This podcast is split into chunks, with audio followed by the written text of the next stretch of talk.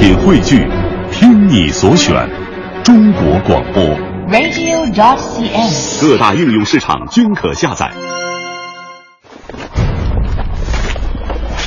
既能翻越一座山，也会应付一粒沙。探险在路上，也在烟火生活里。探险家，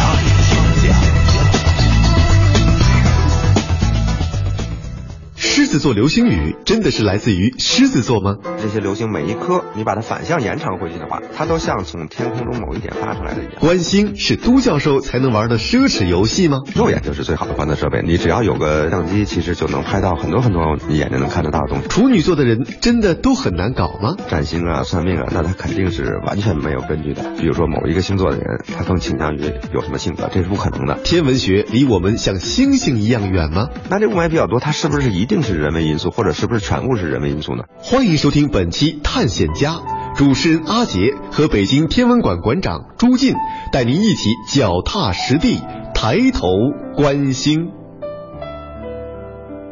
欢迎大家收听探险家节目，我是阿杰。今天请到嘉宾呢，依然是北京天文馆馆长朱进博士，欢迎。嗯，大家好。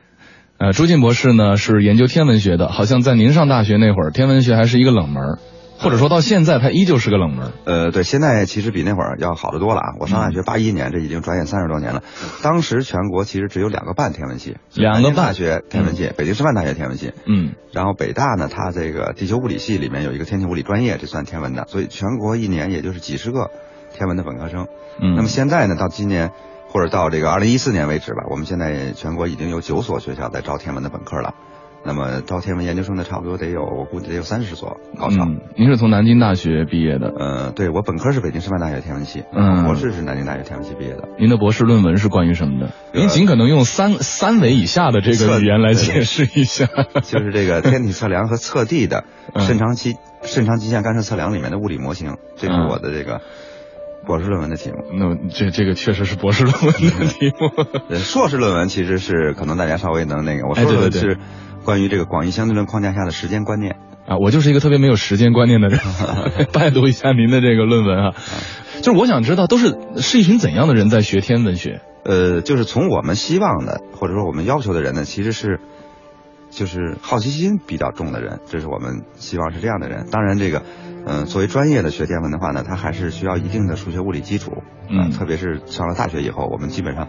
是要把物理系的这个几乎所有的专业课我们都要学的这么一个一个系啊。除此之外，我们还要有天文的课。嗯，但是最主要的，我个人的这个感觉最主要的其实还是好奇心。我们的节目名字叫探险家，但是来我们这儿做客的嘉宾呢，很多还是在这个地球的表面漫步。呃，但是呃，朱进博士呢，直接是这个一竿子捅出地球了。呃，您是有一个怎样的童年经历，才会最后选择了天文学这个专业？你比如说在高考的时候，家里边人是怎么想这件事儿的？呃，对，其实我们那会儿呢，因为我是八一年考大学，那会儿还，嗯、呃，大家可能对高考还没有那么像现在这么重视。七七年恢复高考，那是第四年嘛？对，对对对，嗯、我们这级基本上都，基本上都是应届的了。我们刚往上的。嗯，两级有些就是有一些年纪比较大的，比如插过队的或者是怎么样的，对，年龄差别特别大。我们是这个这一级八一级呢，基本上就是所有的都是应届毕业，应届高中毕业、嗯、比较小。我那会儿毕业才十六岁，就是就是上大学，所以所以就就非常小。嗯，基本上我觉得还也不太懂事儿，反正就是说那会儿，我当时是因为中学对数学特别感兴趣，数学特别好。嗯、其实我们那会儿也也没好好学习，大家就成天玩。但是在这个背景之下呢，我自己数学很好，所以当时家里觉得。嗯，我其实就是小时候因为四岁离开北京啊，就是小学和初中都是在河北上的，嗯，高中才回来的。那么在河北的时候，当时家里就会觉得，可能我当时数学有点非常好嘛，就是如果如果就这样在那儿跟其他人一起就这么过下去，可能会有点可惜。所以当时呢，就是找了一个老师来这个课外的给我辅导数学。这这跟现在那个那个课外班不一样，因为他是纯粹的纯粹兴趣出发，就觉得这小孩。他这个太喜欢数学了，那是真正的奥数。对对对。然后呢，这个老师当然他只带我一个学生，然后、嗯、这个老师本身他是学天文的啊，林胜然林先生，所以他对我有很大的影响。这样的话呢，就是当然我那会儿对天文的理解还觉得就是就天体力学呀、天体测量这个角度，所以我后来专业也是天体天测专业，就不是大家一般的大多数人选的天体物理专业。所以就是高中回北京了以后呢，当时要考大学嘛，然后就觉得就是第一志愿报了个天文啊，其他除了天文以外，剩下全部都是数学系。最后还比较运气。我们那会儿其实家长不像现在，我们那会儿家长其实我觉得他没底，对，家长并不真的知道我能不能考上大学或者能考上哪啊，所以就是但是还不错，我第一志愿就考考上了北师大天文系。那从上师大天文系以后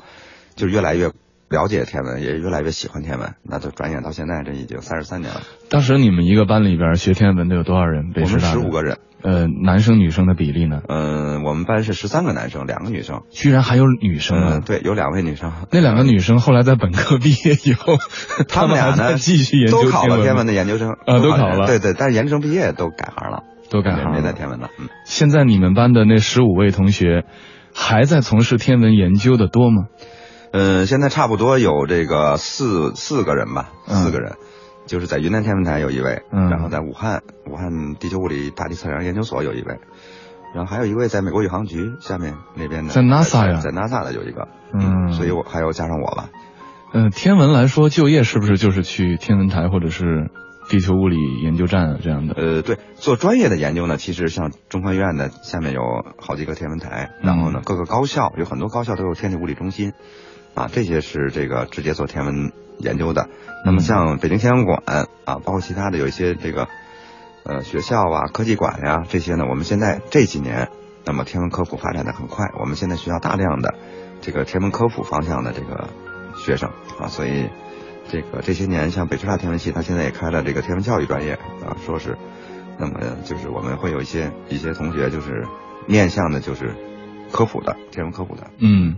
哎，朱进博士，我们会觉得其他的很多学科哈，跟我们的生活呢有非常密切的关系，唯独好像天文学跟我们的日常生活隔得远一点。对对，没错。实际上，就当然天文本身实际上它还是有很多的应用的，你比如我们的时间呀、啊嗯、我们这个航天呐、啊、等等啊，都跟天文有密切的这个原因。但是从根儿上讲，就是天文学，我认为它之所以很重要，其实就在于就是它是所有的自然科学基础研究里面最纯粹的基础研究，它是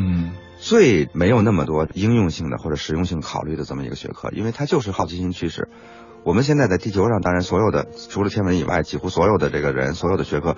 他都在考虑我们地球上的事儿啊。地球当然是一个很小，地球实际上才是一个直径一万公里大的这么一个那个大石头啊。那宇宙实际上比地球要大得多得多。我们现在知道宇宙差不多是一千亿光年，它的空间范围。它时间范围是一百三十八亿年啊，所以这是一个几百亿年的时间、几百亿光年的空间的这么大的一个范围，这个里面地球肯定是忽略不计了就可以。所以，当我们把目光从地球表面这个抬头往天上看的时候，你一定会看到一些你想不到的东西，一定会有一些没有写在我们的书本上，或者没没有被我们的老师啊或者专家啊提到的东西。嗯、那么这些东西它到底是什么天体，对吧？它是怎么回事？或者说这个天文现象它到底是怎么回事？所有的这些对这些东西呢，去是我们去了解的时候，天文学家其实他没想的太多，实际上我们就想知道这是怎么回事，就是好奇心驱使，对，非常纯粹的一种研究，纯粹的好奇心。我觉得这才是天文最重要最重要的特点。不为无益之事，何以遣有涯之生啊！我觉得生活当中还是需要一些这样的范畴存在哈。但是说到天文学，呃，跟我们的生活关系比较远，但实际上呢，也有很多是跟我们的生活关系比较密切的，是密切相关的。呃，到底哪些呃天文学的研究和我们的生活联系的这么紧密呢？我们在下一趴请呃朱进博士给我们来讲一讲。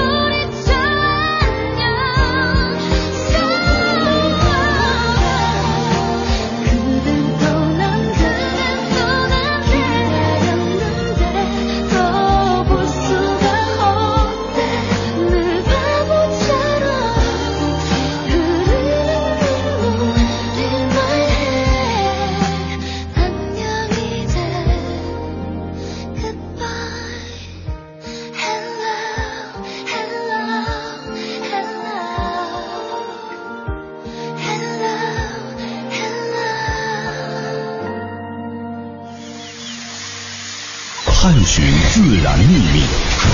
也探知人性的无限可能。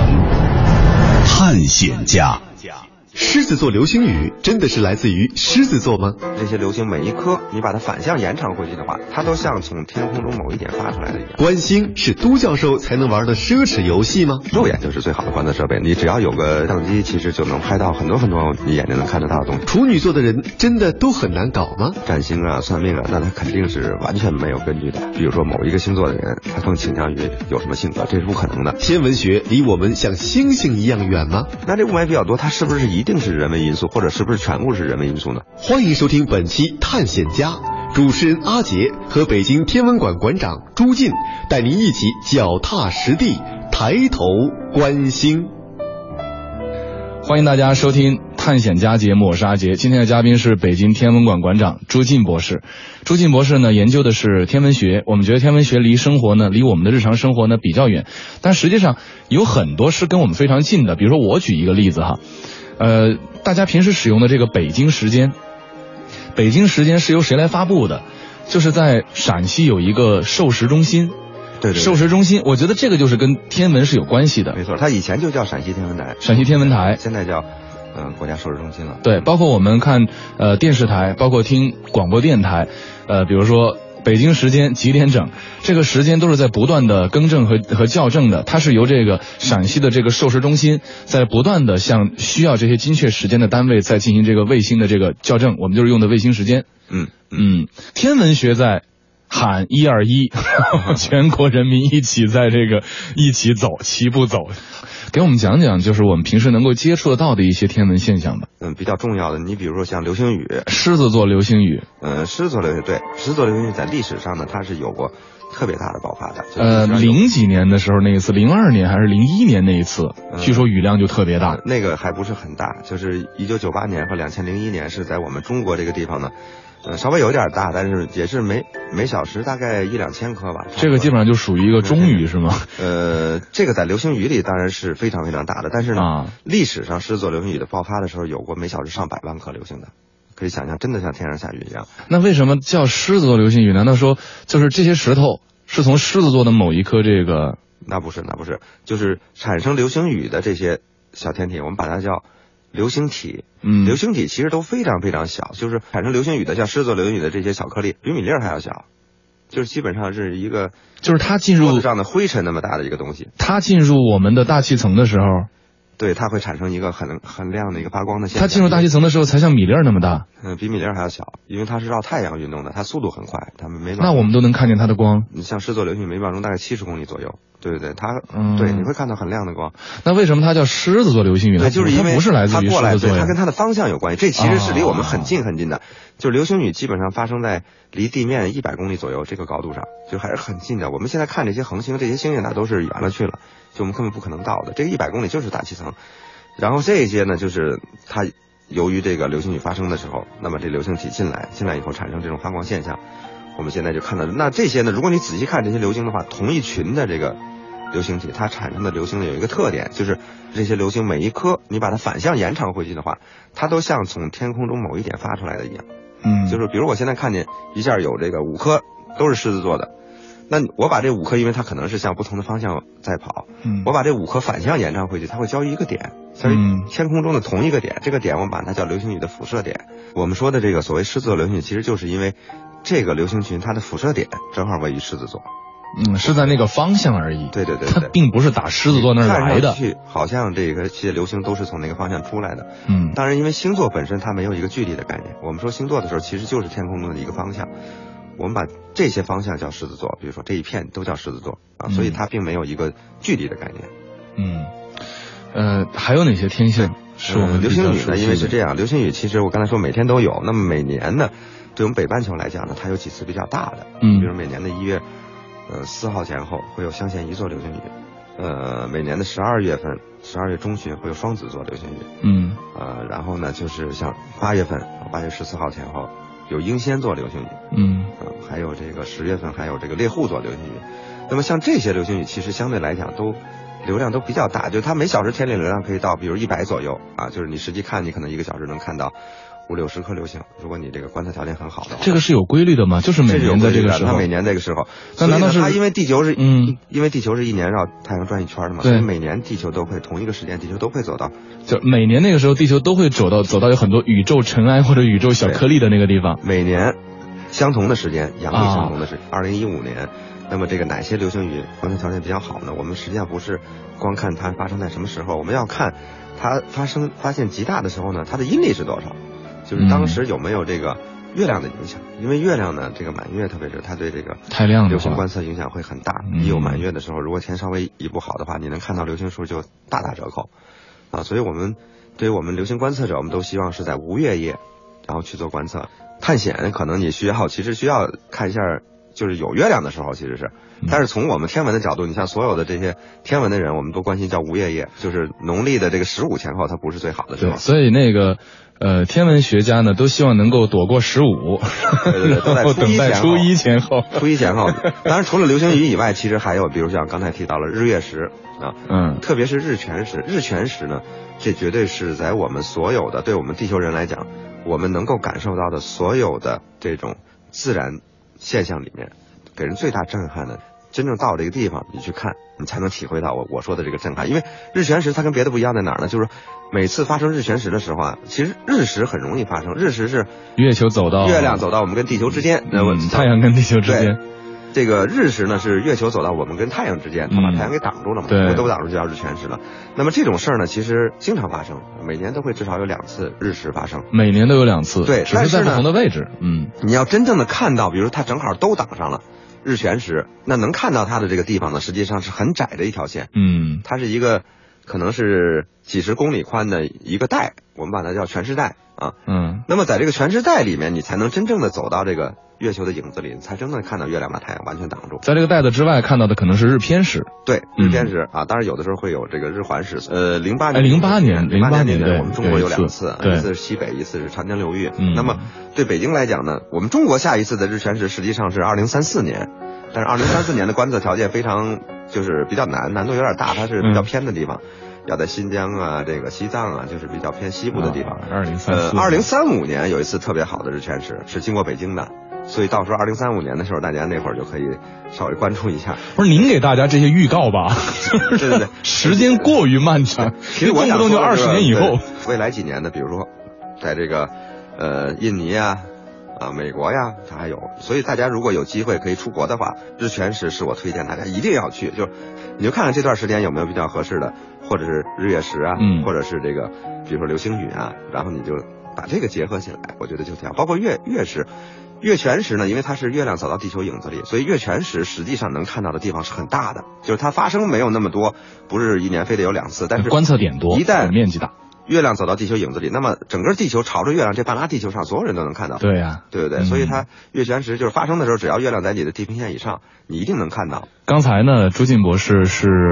呃告诉了我们，如果说有机会的话呢，一定要去感受这些天文现象，因为作为地球上的人类来说的话呢，这样宏大的和地外天体的对话呢是非常难得的。其实我知道有一些户外的爱好者呢，特别爱去啊、呃、拍星星。或者说叫天文摄影吧，那么这一块呢，呃，朱进博士也是有很多的经验和大家分享的。我们在下一趴，请朱进博士跟大家来分享天文摄影方面有哪些经验，我们可以去借鉴。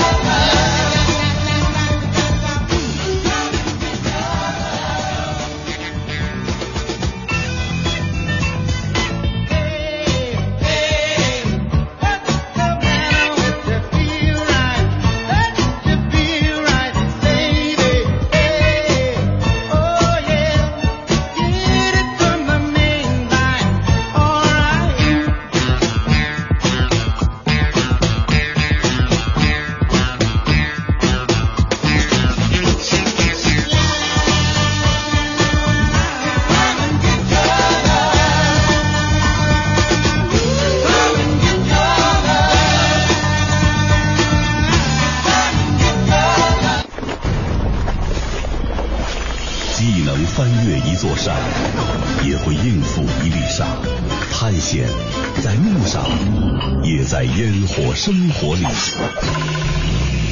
险家，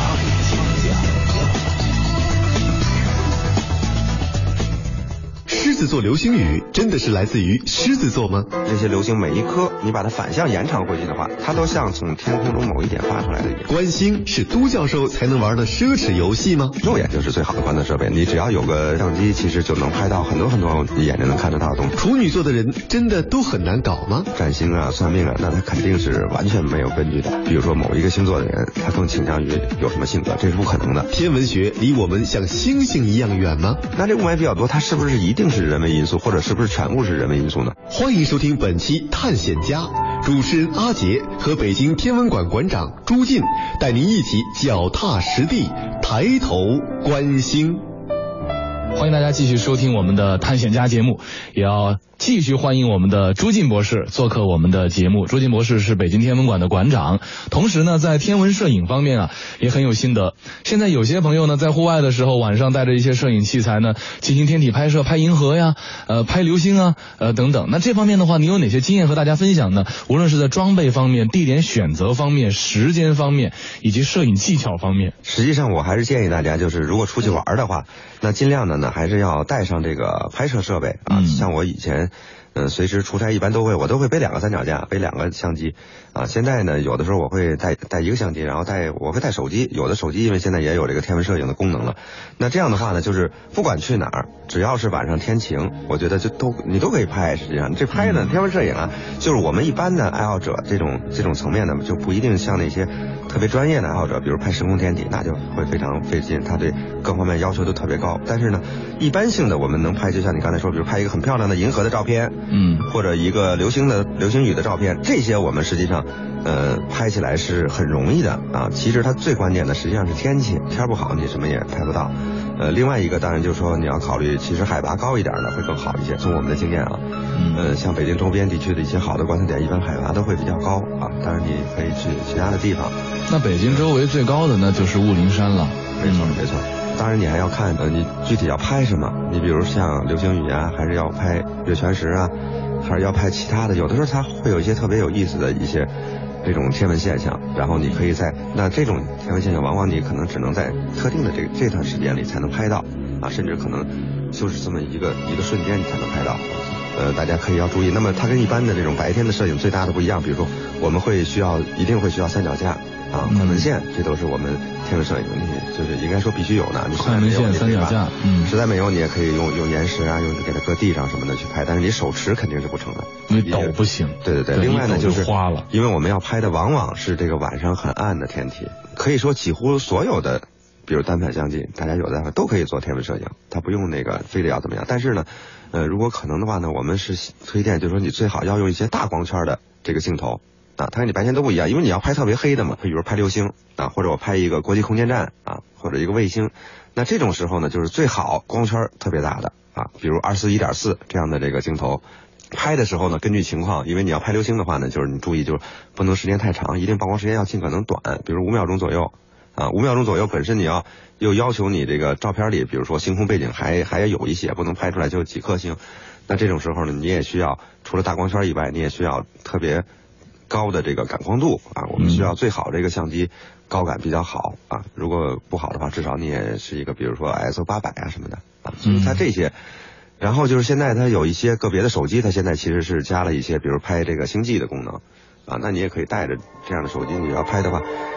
像我现在出差，有可能我就晚上把手机往那一搁，我就我就睡觉去了。拍这些东西，你不一定在那等着。然后他自己，比如说五秒钟一张，五秒钟他自己拍，自己拍这个一晚上以后，他自动的把这个，因为当你这个做这个延时的时候呢，一方面你会有一个延时的结果，另外一方面你会看到这些星星，它东升西落都在画圆，它在天上会画圆，随着时间这圆越来越长啊，你在手机屏幕上直接就能看到。呃，所以它最后会直接给你出来一个视频。然后这里面，如果这中间，因为你五秒钟一张嘛，这中间如果真的有流星在的话，过你这个对着这块天空的话，这流星就会被你拍下来啊。所以你事后一查，可能一个晚上你还拍到十颗流星啊什么这样的。嗯，我觉得您这挺好的，就是每天早上起床以后都能够神清气爽，然后去捡漏，你知道吗？嗯、对，去阳台上干手机，白天一看，对，像那手机可能最后没电了吧，或者那卡满了什么的。嗯、对，这这是一个热爱生活的人，我觉得朱进博士是一个热爱生活的人，而喜欢星空的人，他的好奇心呢一定非常的强。嗯嗯，对对，我们现在其实现在很多天文爱好者都非常喜欢天文摄影，嗯，而且这方面的人现在也越来越多。而且呢，就是说，其实天文摄影它并不需要用望远镜，就很多人都会觉得我需要有一个望远镜才是一个天文爱好者，其实不是的。你会发现，我们其实眼睛是最好的这个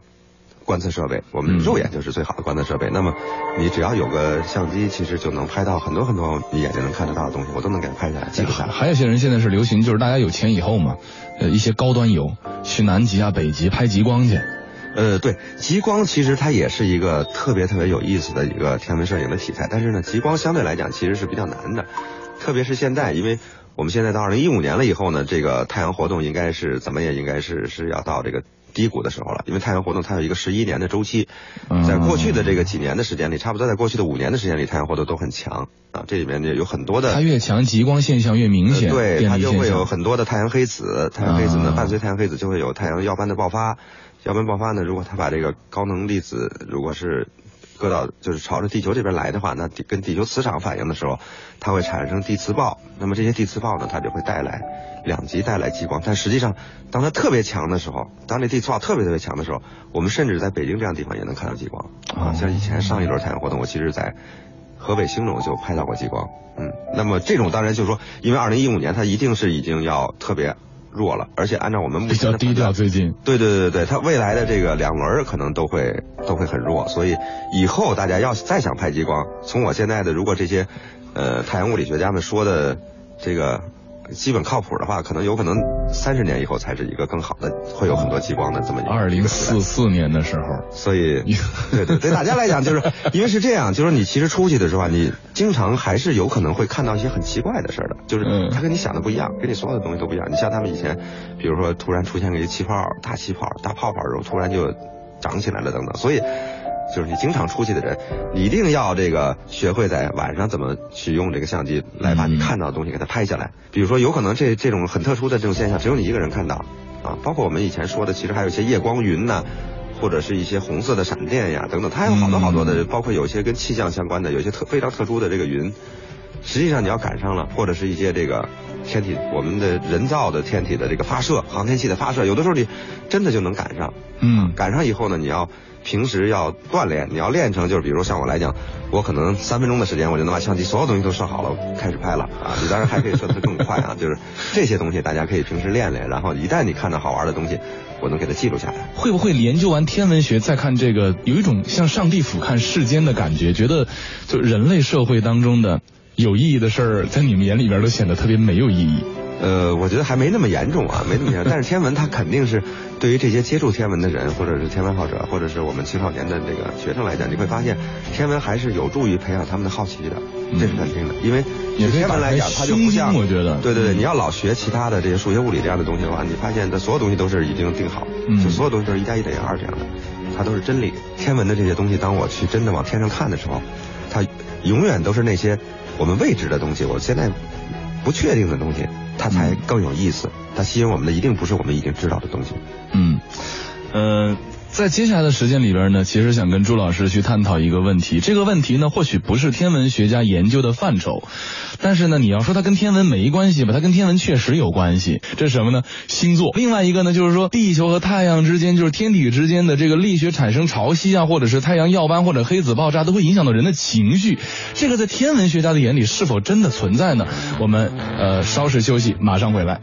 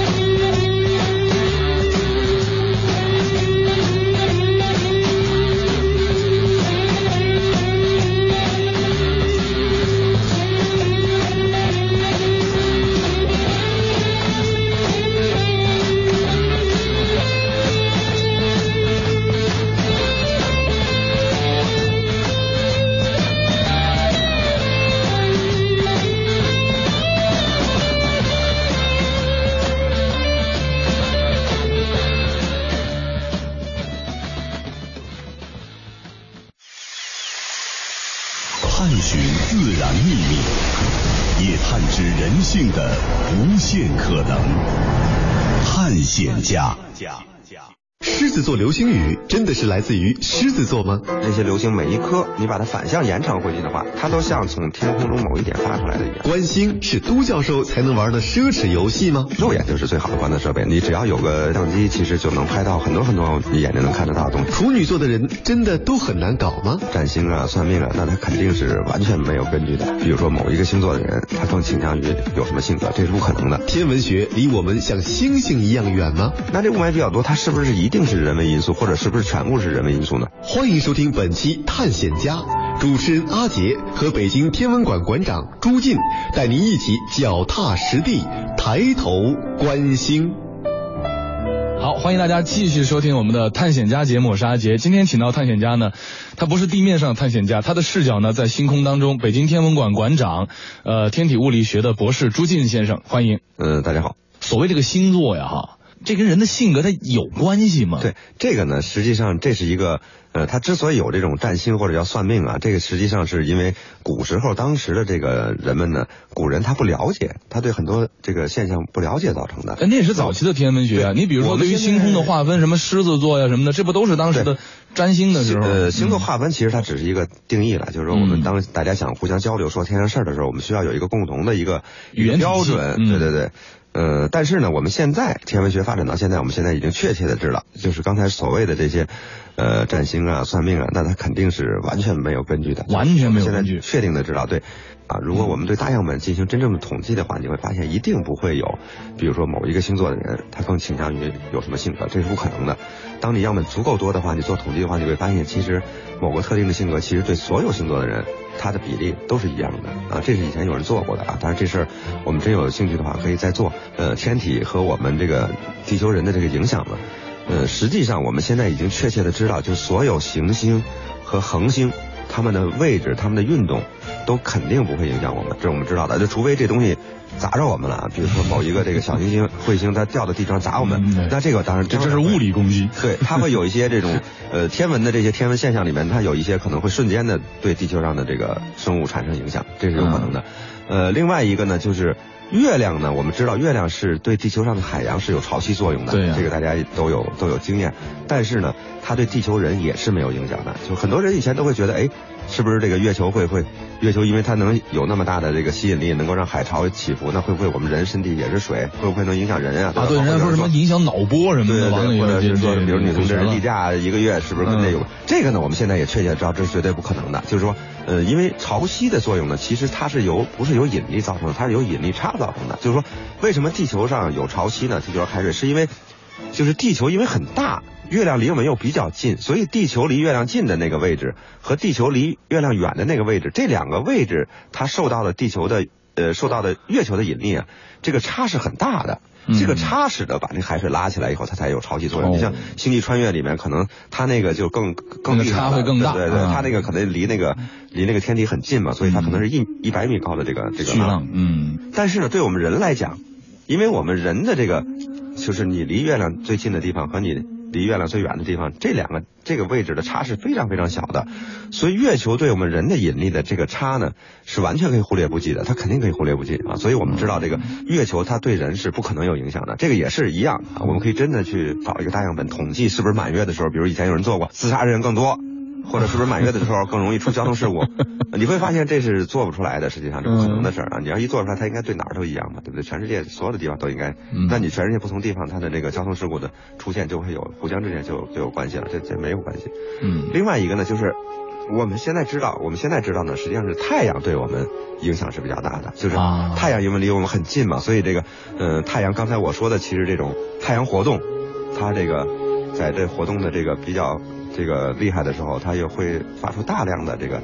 呃，速度很快的这种高能粒子。这些高能粒子它会朝着地球过来，有时候。对。那么受地球磁场，我们地球磁场实际上是一个防护，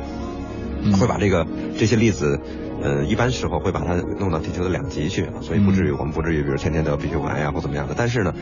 它这个呢，我们现在感觉有可能会影响地球气候的长期变化。比如我们现在你会发现，可能最近这些年雾霾比较多。那这雾霾比较多，其实它不光是北京城雾霾比较多，其实你会发现，对我们整个中国可能很多很多地方都是雾霾比较多。那这雾霾比较多，它是不是一定是人为因素，或者是不是全部是人为因素呢？其实不一定，嗯，就是它也有可能是一些人为因素以外的因素，比如说由于太阳活动的影响啊。当然这些东西呢还需要呃进一步的研究啊。只是说我们一般的科学家的大概的这个判断呢，认为就是太阳活动对于地球的长期的啊，这个所谓长期可能是在一个。比如说几千年几万年的这个一个时间尺度上说，嗯，比如地球的全球变暖呀，或者地球的冰期呀，嗯，那么这些东西呢可能是跟太阳活动有关啊。当然除此之外，就我刚才说的，如果这小行星砸我们的话，那当然它会影响我们，但是只要它没砸到我们，它对我们是完全没有影响。这我们确实知道会有吗？小行星很多呃当然会有，当然会有。实际上我们如果大家这个去找一个望远镜看一眼月亮的话，你就会发现月亮表面其实密密麻麻全都是坑。对啊，那么这些坑的绝大部分呢都是被砸的，都是被小天。那我们地球跟月亮其实在呃就是说在空间里面绕着这个太阳转，我们是在一个我们间隔是四十万公里，那么离这个太阳是一亿五千万公里。那我们在空间中啊，地球跟太阳其实基本上你可以认为是一个点啊、呃、月亮上单位面积单位时间被多大个砸的概率一定是等于我们地球上单位面积，概率是一样的，概率是肯定一样的。我说单位面积，那我们怎么感觉没有看到那么多的环境？但是地球上，这是因为地球本身的变化，就是月球它基本上在几三十几年前就基本上已经是一个死寂的一个星球了，就它自己已经没有、嗯、没有什么变化了。而地球本身呢，其实它还仍然是因为它质量比较大，它仍然还在有很很多的地质变化啊，造山运动、啊、火山呀、啊，对，然后潮汐的影响、啊、海洋的消失啊，风化的作用啊，等等等等，它把这些小的坑，实际上小的坑已经磨掉了，磨掉，但是大个的坑还在啊。你比如六千五六千五百万年前造成恐龙灭绝的这个这个撞击，那这个其实这个撞击坑我们现在是找着了啊，当时没找着，但是后来找到了啊、嗯，跟那个理论预期的都是大小啊什么都是一样的。呃，最近七十年内会有这个大的、呃、对，实际上我们我算了一下，那时候我一百岁。地球实际上它因为我们在绕太阳转，那么也有不计其数的，你可以认为这小天体也都在绕太阳转。那地球个儿比较大，